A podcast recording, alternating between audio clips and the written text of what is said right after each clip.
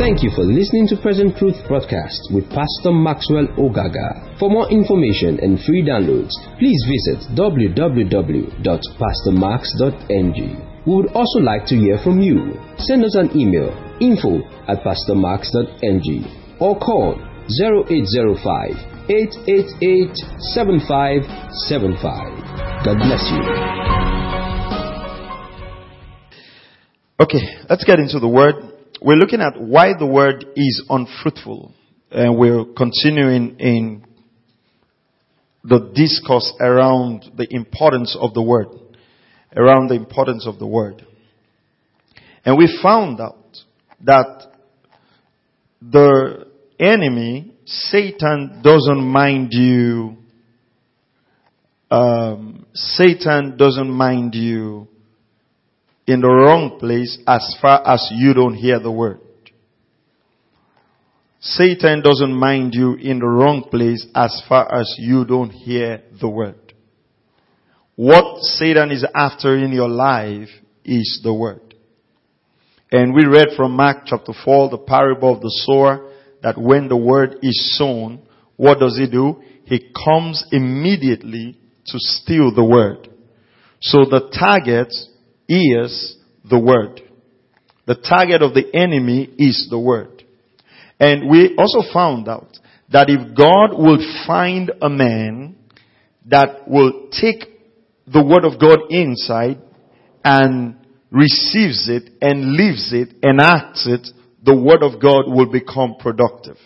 So we're looking at why is it that the word of God is not productive in some people's life? And I gave this simple illustration on, okay, at the Finima church. I gave this simple illustration. I said, you can be in a class, you know, of 20 students and uh, a student comes out first, uh, another student comes out second, another student comes out third, another one comes out 19, another one comes out 20.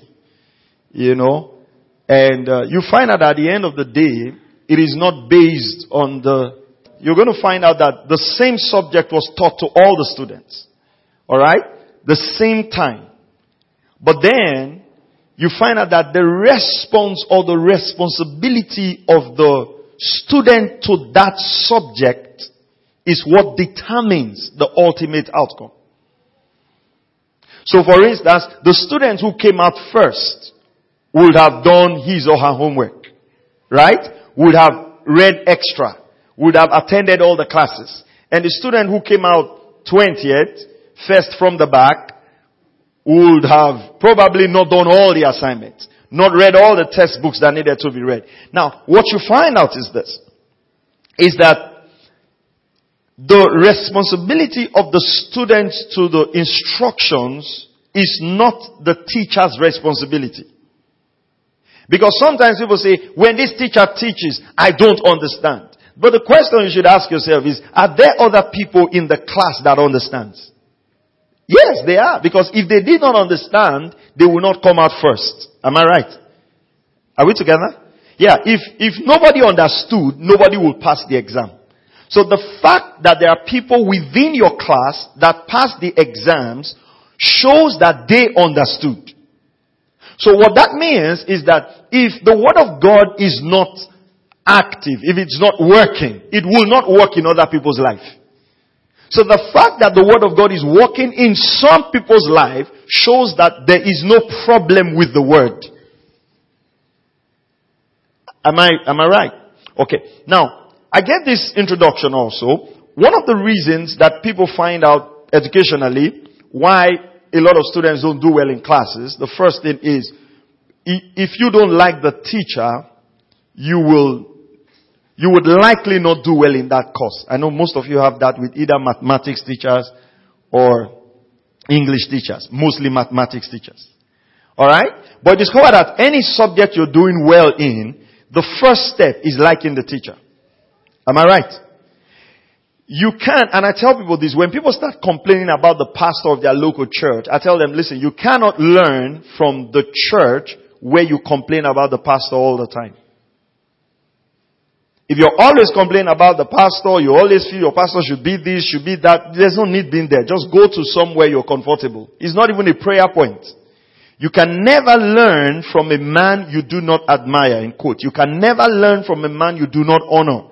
The first step to receiving the word is to say, blessed is he who comes in the name of the Lord. And that's why the word of God is not productive in some people's life. Because they, they wish, oh, this was their pastor. You know, some people say, I go to this church because I'm just in this local church. But my real spiritual father is that man across the ocean. And you wonder why the word of God is not working.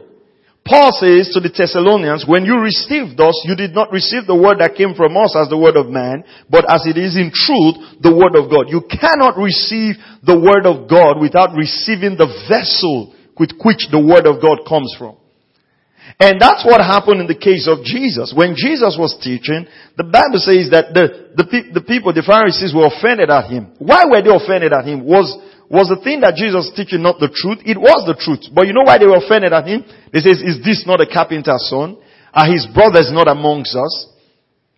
So sometimes we discover that the age of a, of a, of a preacher, the, background of a preacher, the experience of a preacher, certain things around the preacher can become a limitation for not receiving the word. And that's why you see, for instance, there are preachers who dress very funky, you know, they are, they don't really, they just dress in a contemporary way. Now, if you are conservative, if you're a conservative person, you'd have a problem. Because first of all, it's not the word you're going to receive. You're first of all going to receive the vessel. And then their preachers were also very conservative in their dressing, ecclesiastical in their dressing, they will wear a robe, they will do this. If you are a contemporary person, what are you going to do? You're going to first of all have a problem. Oh, this man needs to upgrade. You know, that when you look at him, you'll be looking at the things he can change. Oh, he should wear this, he should do this, he should do this. And sometimes we see those things as, oh well, we, we really want this man to become 21st century compliant or want this man. But those things sometimes can be the distraction of the enemy to take us from the most important thing. What's the important thing? The Word of God. Are you, are you following what I'm saying? So when, when Jesus was talking about John the Baptist, the first thing he said, he says, when you went to the wilderness, what did you go and see? He says, did you go and see a man dressed in? Because a lot of people are going to go to the wilderness and say, wow, man, our prophet wear camel's hair. Does your prophet wear camel's hair? You know, is that what you go, what you're going to see? Are you going to see a man in this way? He says, no, but that guy is more than a man. He's the voice of one crying in the wilderness. So, what I'm saying essentially is the, our perception of the vessel will affect to a great extent what? Our reception of the word.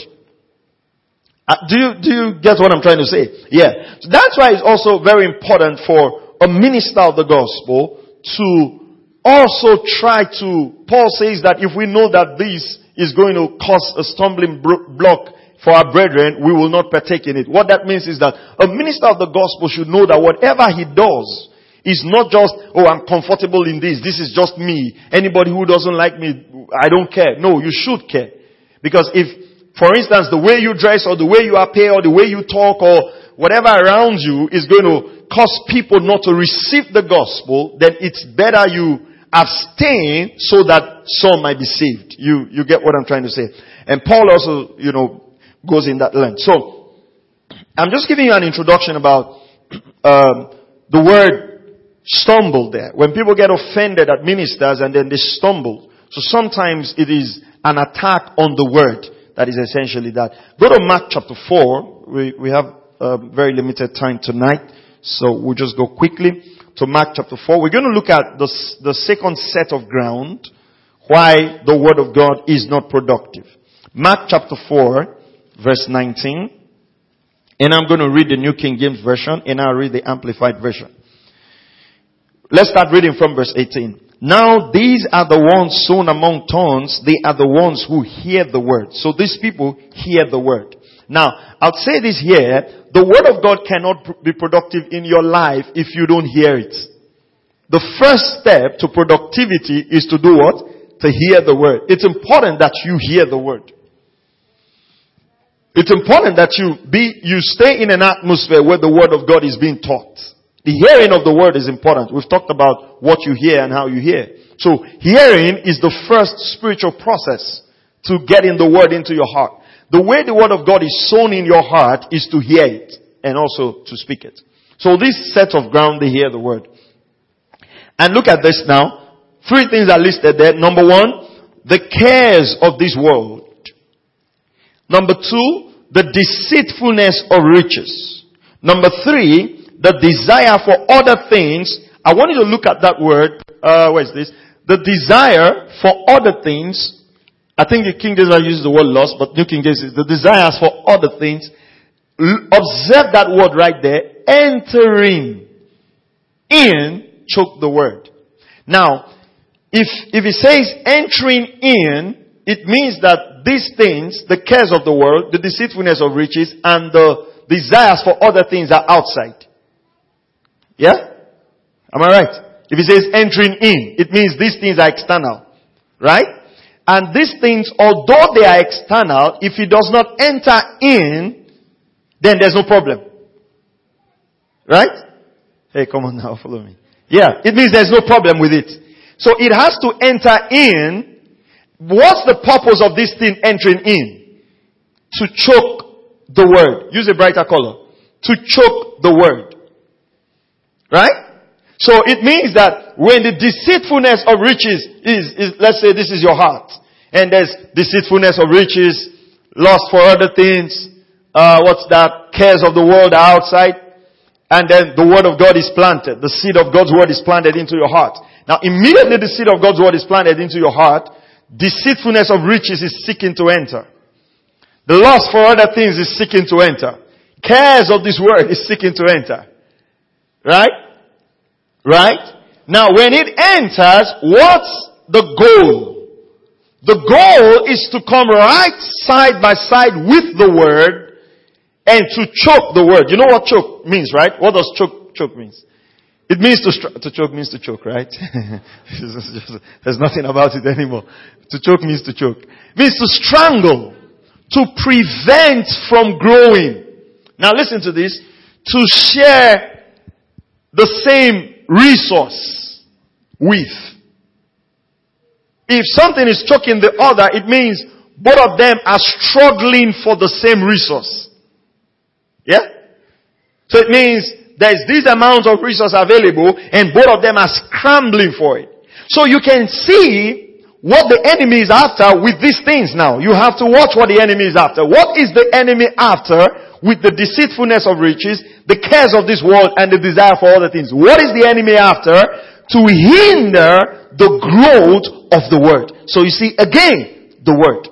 So if the enemy cannot, remember the first tactics, what's the first tactics? To steal the word immediately. So, persecution and trials come. So, I mean, you hear the word, you're on fire for God, and the enemy comes and tries to steal the word. He can't. Okay. So he gives you persecution. Boom, you're strong. He brings trials. Yay, you're well able. Superman in Christ. So he says, okay, fine. We are going to give you legitimate cares. They are not sins now. We're not talking about sin here. These are cares. I mean, legitimate cares. We're going to give you something called the deceitfulness of riches. And I'm going to explain this. And just desire for other things. Just, uh, just desire. There's nothing there. Just one more. And what's going to happen is you might be comfortable at this stage. I mean, you know, you care about your children. You care about this. You care about that. You care about this. You care about that. You care about this. And before you know, the care becomes anxiety. And when it becomes anxiety, this is the strategy right here. Listen to this. When it becomes anxiety, you will now try to solve that care and what happens? The time you are supposed to give to the word, you give it to that care, and the word is not nourished anymore, and the word does not become productive. Has he succeeded? Absolutely. Come on. Is that not what Jesus told Martha? Right? That's what Jesus told Martha. He says, you are cumbersome with many things. You care about many things. But one thing is needful. So Jesus comes into the house of Mary and Martha, you know, like women do. Every time they have visitors, then they just quickly go to the kitchen. They are trying to get, have you ever gone to visit someone and they try to prepare something for you and in your heart you're just saying, can you just sit down, let's talk? I came to see you. And they're never there. Have you, have you experienced that? They're never there. They keep coming from the kitchen, especially those that are good with hospitality. They bring drink. They bring biscuits. They bring shrimps. They bring, uh, I wanted to say cockroach. you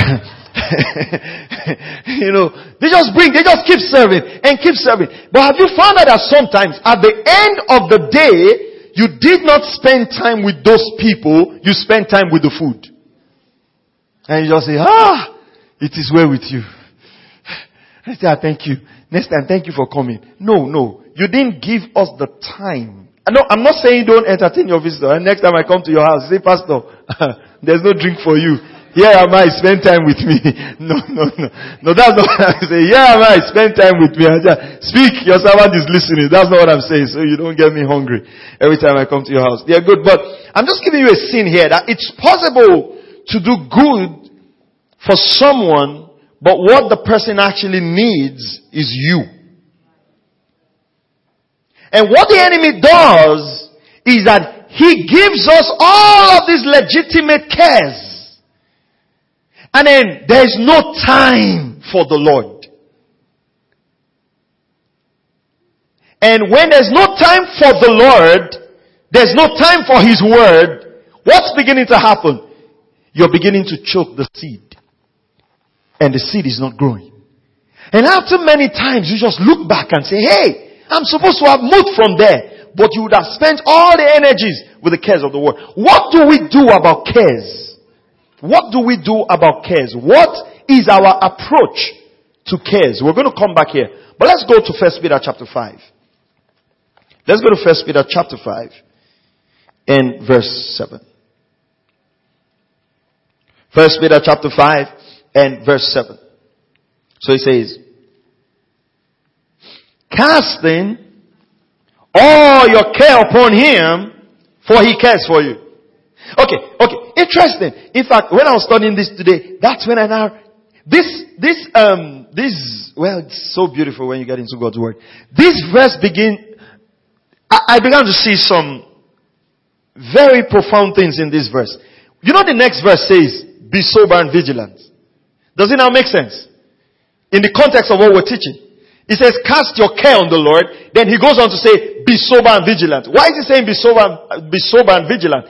Because cares are the enemy's weapon to get you distracted. So you can see right now that the next verse now makes sense when we understand that the cares of this world are destructive mechanisms to choke the word. So he says, now let's read on. Let's read on now. He says, be sober and vigilant because your adversary, the devil, walks about like a roaring lion seeking whom he may devour. How is he going to devour? We know that Satan cannot overcome the believer because the greater one is on the inside of us. So how is he going to devour the believer? He's going to devour the believer when he gives the believer enough cares, right? To the extent where the seed of God's word is being choked and there's no word for the Holy Ghost to walk in and you open your door to all kinds of things and bad things begin to happen, all kinds of crazy things begin to happen, and he's like, oh, Satan is after us. No, Satan was not after you. Satan was after the seed of the word that was planted in your heart, but he did it by giving you cares. He did it by giving you cares. Let's read from the Amplified. He says, casting the whole of your care bracket, all your anxieties. So you list that, list that, your anxieties, all your worries, all your concern, once and for all on Him. I like the, the thought of once and for all. For He cares for you affectionately and cares about you watchfully. Be well balanced, temperate, of sober minded. Be vigilant and cautious at all times. For that enemy of yours, the devil roams around like a a lion roaring in fierce hunger, seeking someone to seize upon and devour. Now, what do we do about legitimate cares? We cast them on the Lord. Now, how are you going to cast your care on the Lord? You're going to find the Word of God that relates to that care and stand on that word. Cares come to choke the word. We use the word to drive out cares. If you focus on the cares, then you won't be able to focus on the word. But if you focus on the word, the word will take away what? The cares. Are you, are we still together? I said, are we together? Can we go back to Mark chapter 4? Mark chapter 4. This is very, this is very simple stuff, but very profound. Very profound. On how, why is the word of God not working? Cares. Cares. And when I become so conscious of these things, when I become so, I like what a guy by the names of, um, they call him Jamie Fausset Brown, a commentary he, he, he wrote about this verse. I'll just read it. He says, the cares of this world, anxious on, relax, on relaxing attention to the business of this present life. When when he was commenting on what it means to choke the word, he says, drawing off so much of one's attention, absorbing so much of one's interest, and using up so much of one's time that the only dregs of these remain for spiritual things. Meaning that this anxiety, these legitimate things take us so, we spend so much of time on these things that at the end of the day, it's only very little time, you know. And when I, when I, when I'm thinking of this, I'm actually thinking of women, right? I know some men, but I'm, I'm actually looking at women, right? Because sometimes if you're married, if you look at your wife at the end of the day, it's almost like she's exhausted.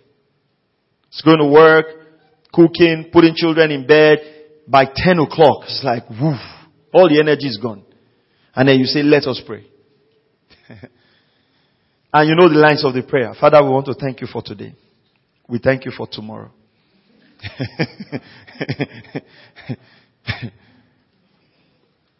and we thank you again. Amen. And you ask yourself, if you are praying, Father, thank you for today, thank you for tomorrow, and we thank you again for the next 10 years, will you be able to move mountains? But I mean, you have the desire to pray, but you are tired. You're, you're gone. Your energy is gone. Were some of, were most of the things you were doing legitimate? Yes, they were. Yes, they were. It's like when Mary wanted to serve Jesus food. Yes. I remember Gloria Copeland saying when the, when the kids were growing up, she discovered that she wasn't having time for the word. And so she began to get up early, spend time with the word before the children would go up and all, we, we get up and all that.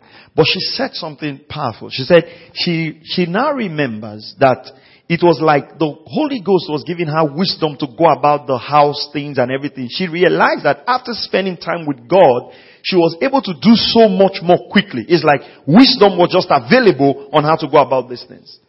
And it can happen for, for, for men also. I'm not just talking about house things. For men. Legitimate care about your family, about your job, and all of that. Before you know, it's weekend. There's no time for the word. There's no time. Cares of this world. And as the enemy is pushing those things to you, he's causing them to choke you. And, and I was I was joking with them eh, at the Finima church. I said, you know, people say they don't have time for the word. Oh, I'm busy. You know, there's no time. There's no time. Those same people, they get sick or something, they get them, uh, they are in the hospital bed. Maybe something happens to their leg. They're hanging one of their leg up. There's, um, what do you call that in drip? Water dropping in their body.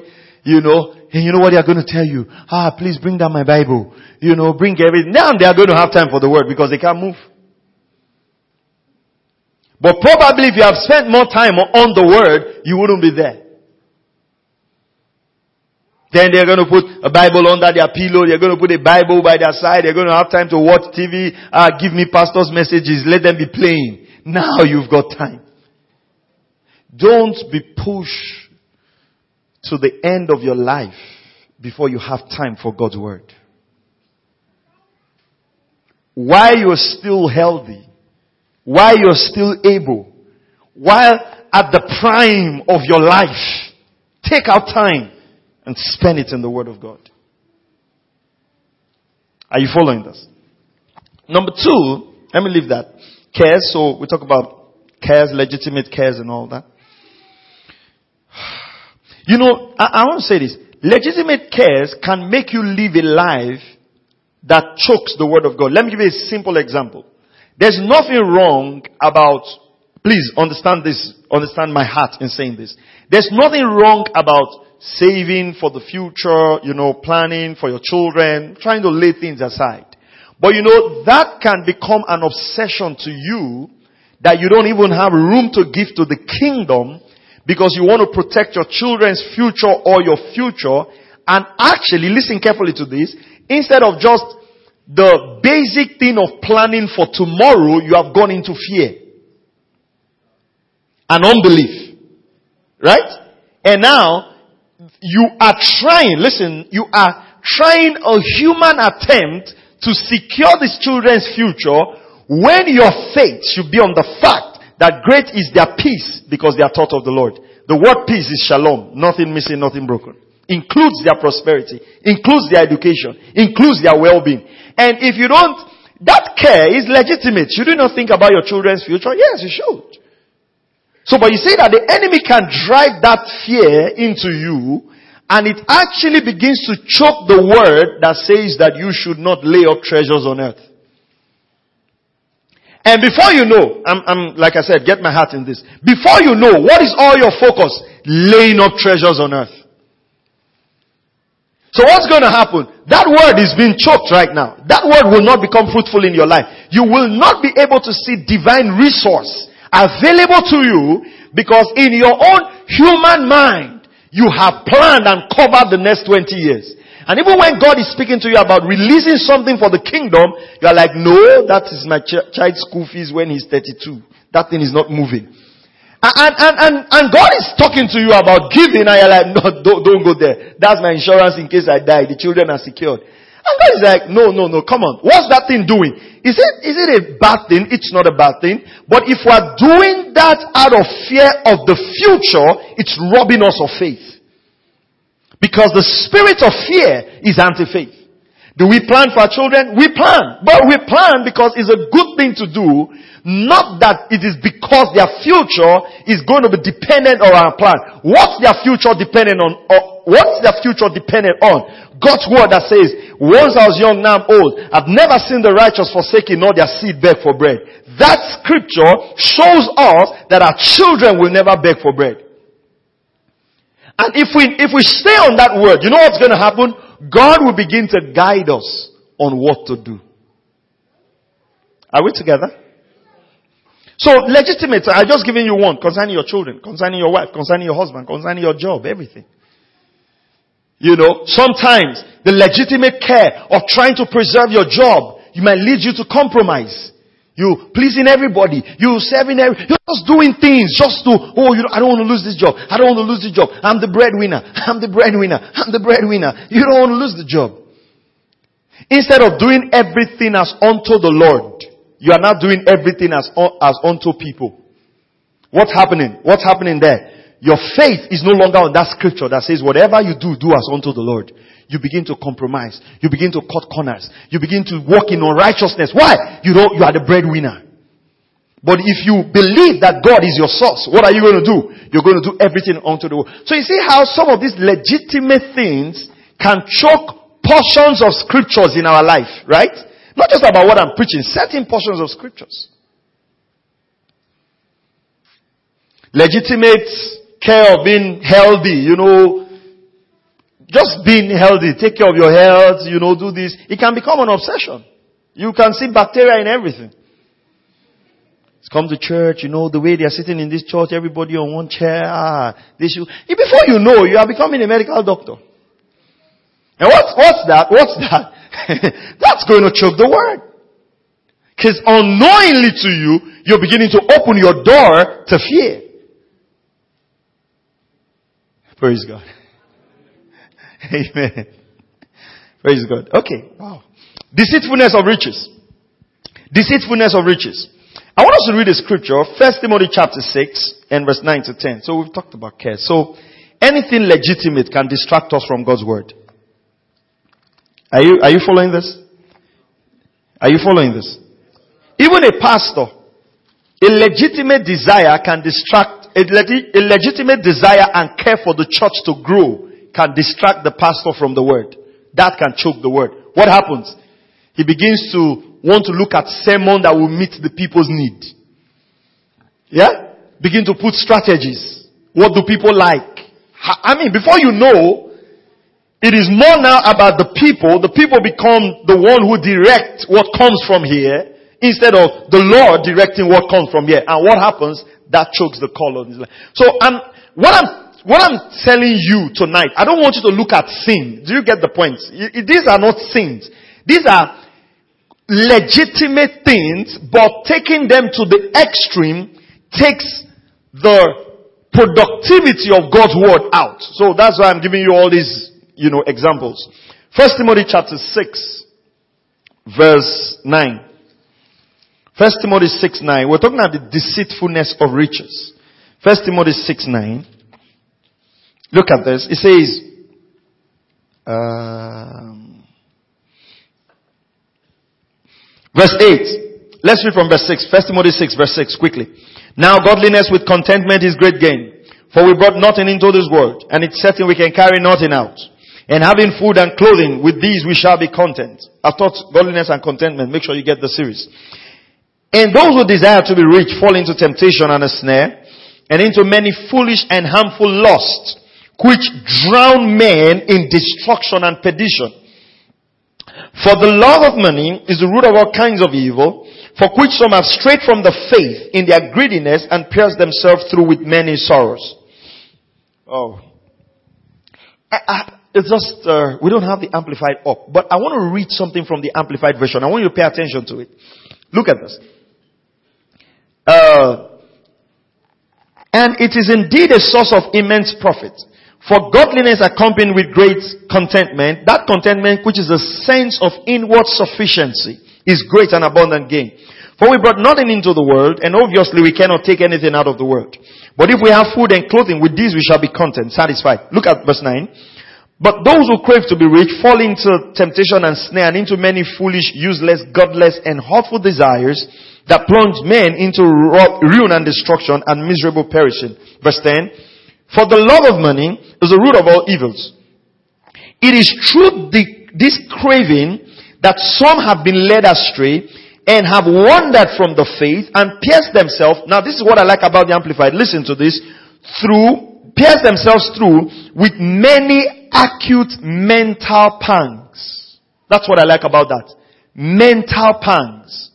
So it, it connects the love of money to your mind, to your thought process. That through the love of money, many have pierced themselves with mental pangs. Now, when the Bible talks about the deceitfulness of riches, it can happen in both ways. Number one, when the Lord has prospered you, you can become so comfortable that you don't even have time for the word anymore. So the Bible says, remember the Lord your God, for it is He who gives you power to get wealth. Not when you have, you know, gotten everything, you say, well, the, the work of my hands, you know, my, my hard work has given me this. And your wealth now becomes a stumbling block from you receiving from the word. Instead of enhancing your receiving from the word. And then also, poverty can be. It, you know, deceitfulness of riches is not just about uh, people who have. Even people who have not. They can be deceived about riches. Where they feel everything they need is just money and not the word of God. And so even when you're preaching to them, they'll tell you, well, you know, you cannot preach to a man who is hungry. A hungry man is an angry man. Yes, that's why we want to solve the anger. That's why we're preaching to you. And he said, you know, even Jesus cared about the poor. And I've showed you, Jesus did not feed anybody until they have heard the word for three days without eating. You know, sometimes that state of hunger makes you receptive to everything. Your ears are sharp. You don't miss any word. You're just, everything is entering your spirit, soul, and body. But now we put food before teaching the word. And then after feeding everybody, they are sleeping while you're teaching. Jesus was wise. Three days they followed him before he fed them. And the people Jesus fed were not people in his house, in their homes. Where did he feed them? In the desert. What were they doing with him in the desert? Listening to the word.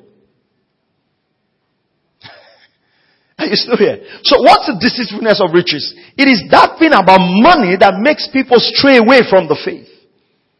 Chokes the word. Chokes the word. And I, I said it on Sunday. It was a bit harsh, but it was good on Sunday. You, you were even walking with a, a so-called Christian brother. He signs a contract with you. But because of the deceitfulness of riches, what happens? He doesn't do a good job. He mess you up. All he just wants is the money. And what is that going to do in his heart? That's going to choke the word of God. It's going to choke the promises of God in his life. And the word of God will not be productive. Money must never become the goal of any believer. Christ is your goal. Are you hearing what I'm saying? He says, through the love of money, Many have pierced themselves with mental pangs. Many have pierced themselves with mental pangs. Can't tell how many people sit in church every, every weekend and still go out and play Naira bet. And you wonder, are these people born again? A genuine believer won't do that. There's nothing in the scripture that will prompt you towards that. But what's that? The love of money. It will choke the word. So regardless of what is being preached to you about patience, about, you know, um, about patience, about trusting in God, it doesn't work. Why? You, you're quick. When MMM came, I know some of you don't want to hear that name. I'm glad But you lost your money there. Oh God. Even some preachers took it and were preaching it from the pulpit. It was purely the love of money. Absolutely. We can say that now because we can see it clearly. Why? That's not the gospel. Does God want us to prosper? Absolutely. But there's nowhere in scriptures where there's prosperity that was not gradual. I know people say, well, what about the children of Israel? You know, in one night, God asked them to go take the gold and the silver. One night, they became rich. That one night was 430 years of working without pay. Can you work 430 years without pay and then one night you begin to get gold and silver? What has breed this form of Christianity that is choking the word? Lack of patience, deceitfulness of riches. We have exalted money so much, it has become a God in our midst. There were times when people could just give offerings in church and nothing will happen. Now when you give a particular sum, what happens? You have to stand up. People have to see you. What's that? Deceitfulness of riches. And that chokes the word of God. You even find people, even when people don't have, they are very uncomfortable coming to church. Because to them, whatever is about church is about the money. This can happen in both ways, like I said, to those who have and to those who don't have. Sometimes the people that suffer from the deceitfulness of riches are the people who don't have. Because they think that money is all there is. And as far as the enemy can keep that in front of you, you will never pay attention to the word. You can come to a church like this where the word of God is being taught and it does not concern you to listen to the word. All you are just saying, where is the welfare department? Where is the welfare department? How can somebody be in a church like this and go to sleep and not eat food and they are preaching brotherly love? What kind of, you will never listen. Your hunger will never make you listen. And then the word of God is not working. Are, are you following what I'm saying? I read something to them from uh, 2 Corinthians chapter 8. Go back home and read it because of time. I want to quickly rush this. The, the, the church, the Bible says out of their deep poverty, it says the grace of God was arousing in them a desire to give. Listen to me. They were poor. And said they were, they wanted to contribute. Say they begged Paul. 2 Corinthians chapter 8 verse 1 to 3. They begged Paul to contribute to the giving of the, to the saints in Jerusalem. These guys were poor. The Bible calls their poverty deep. Yours is still poor, but this, theirs was deep. But when they encountered the word, you know what the word began to do for them? It began to arouse in them desire to give. They didn't say, ah, why are you people taking all the relief materials to, to the saints in Jerusalem? When Jerusalem is the headquarters church, are we not of the same vine? If there are poor people there, are there no poor people here? And then they now start Macedonian Poor People's Association against Apostle Paul. No, but they were begging Paul, we want to give. Paul says they gave beyond their ability. What was happening to them? Those saints in Macedonia were not caught in the deceitfulness of riches. Even though they were poor, when they heard God's word, God's word began to stir in them a grace to give. You know what happens? When a man who is poor truly finds the message of Christ, he will no longer see himself as poor. He'll be looking for an opportunity to be of a blessing. When you have heard messages and heard messages and you still refer to yourself as we poor people, I know the word is unproductive. The first thing the word of God does on your inside is to change who you are. You no longer see yourself after the flesh. You see yourself as who you are in Christ. Every little opportunity, you'll be looking for a way to give. The deceitfulness of riches, it chokes God's word. The last thing is the lust of other things. Desires, just ambitions. You can be so ambitious about things and it will just block God's word from being productive in your life. The Christian life is very simple. Because of time, I'll just wrap up here. You go back and read 1 John chapter 2 verse 15 to 16, talks about the loss of the world, the pride of life. I'll tell you this. The Christian life is very simple. Follow God one day at a time. He will lead you to the end. Just follow God. Are you following what I'm saying? The truth of the matter is, listen to me carefully tonight and don't miss this. The things God has planned for you, you have no clue the amazing things God has planned for you in your future. You don't have an idea. You can't even dream them up. You can't even plan them up. You can't even think them up. God has good plans for us. Even in ministry, I've learned that to just relax and follow the leading of the Lord. Just one step at a time. Just follow Him today. Follow him tomorrow. Follow him the next day. Follow what God's word says. And before you know, even those things that people are running after, what's going to happen? Scripture says he's going to add them to you. Praise the name of the Lord. The desires for other things. You see people who they desire to have a better life and are separated from their families, separated from people they love, separated from the churches that God has placed them. Separated from the assignment that God is giving to them. They just want a better life. They want this. They want that. They want this. And what happens? That chokes faith in their hearts. Listen to me tonight. God is a good God. He cares about us. If we follow Him and if we listen to Him, He will take care of us. I can assure you that. Are you following what I'm saying? I'm looking forward to a time where, I mean, I'm looking forward to a time where there will be two, three jobs offered before you. There will be one that will pay, maybe pay like a million dollars, one paying five hundred thousand dollars, one paying three hundred thousand dollars. And you'll be able to say, hey, come on, if I go to this place where they're paying me a million dollars, I will not find maybe good spiritual atmosphere or something or something or something. I'm looking at the time where people can begin to reject money and put their spiritual life first and say, listen, listen, this is a better offer but we feel that the Lord wants us to stay here now. You know, if that happens, even some of your pastors, I won't cancel you that way because I want you with me. But some pastors will cancel and say, you know, the church is you. As you go, you carry the church. because by the time you calculate the tithe of a million dollars and five hundred thousand, even for preachers of the gospel, we need to come to the time where we can reject some offerings. Somebody says he wants to give to the church. We, uh, don't worry, just keep your offering, keep coming to church. You know, we, we're not going to preach that, you know, whatever you bring to the house is sanctified. As far as I lay my hands on it, there's no problem with it. Elijah rejected Naaman's offering. Gehazi pursued after it and got leprosy. There are things not to chase after. And he lost the right to walk in ministry. Simon the sorcerer told the apostles, he said, take some of this money and give me some of that Holy Ghost. He says, your money perish with you. We need to come to that point, even as ministers of the gospel, where money does not determine where we preach or where we don't preach. It's called the deceitfulness of riches. Where we don't put people in positions in churches because of what they have and what they don't have. Where we follow the biblical criteria of who an elder should be. Not the criteria of the cars they drive. Those are deceitfulness of riches. And if we allow these things into us, you know what's going to happen? It chokes the word. And we discover that as a congregation, deceitfulness of riches can make us choke the word.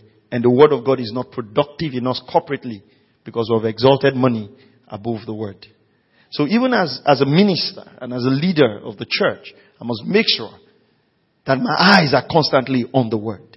If we put the word first, God will call the resources to follow. Amen. Praise the name of the Lord. Father, we thank you tonight. We receive correction and instruction from God's word. I pray that our hearts are established in this truth. In Jesus' mighty name. Thank you for listening to Present Truth Broadcast with Pastor Maxwell Ogaga. For more information and free downloads, please visit www.pastormax.ng. We would also like to hear from you. Send us an email info at pastormax.ng or call 0805 888 7575. God bless you.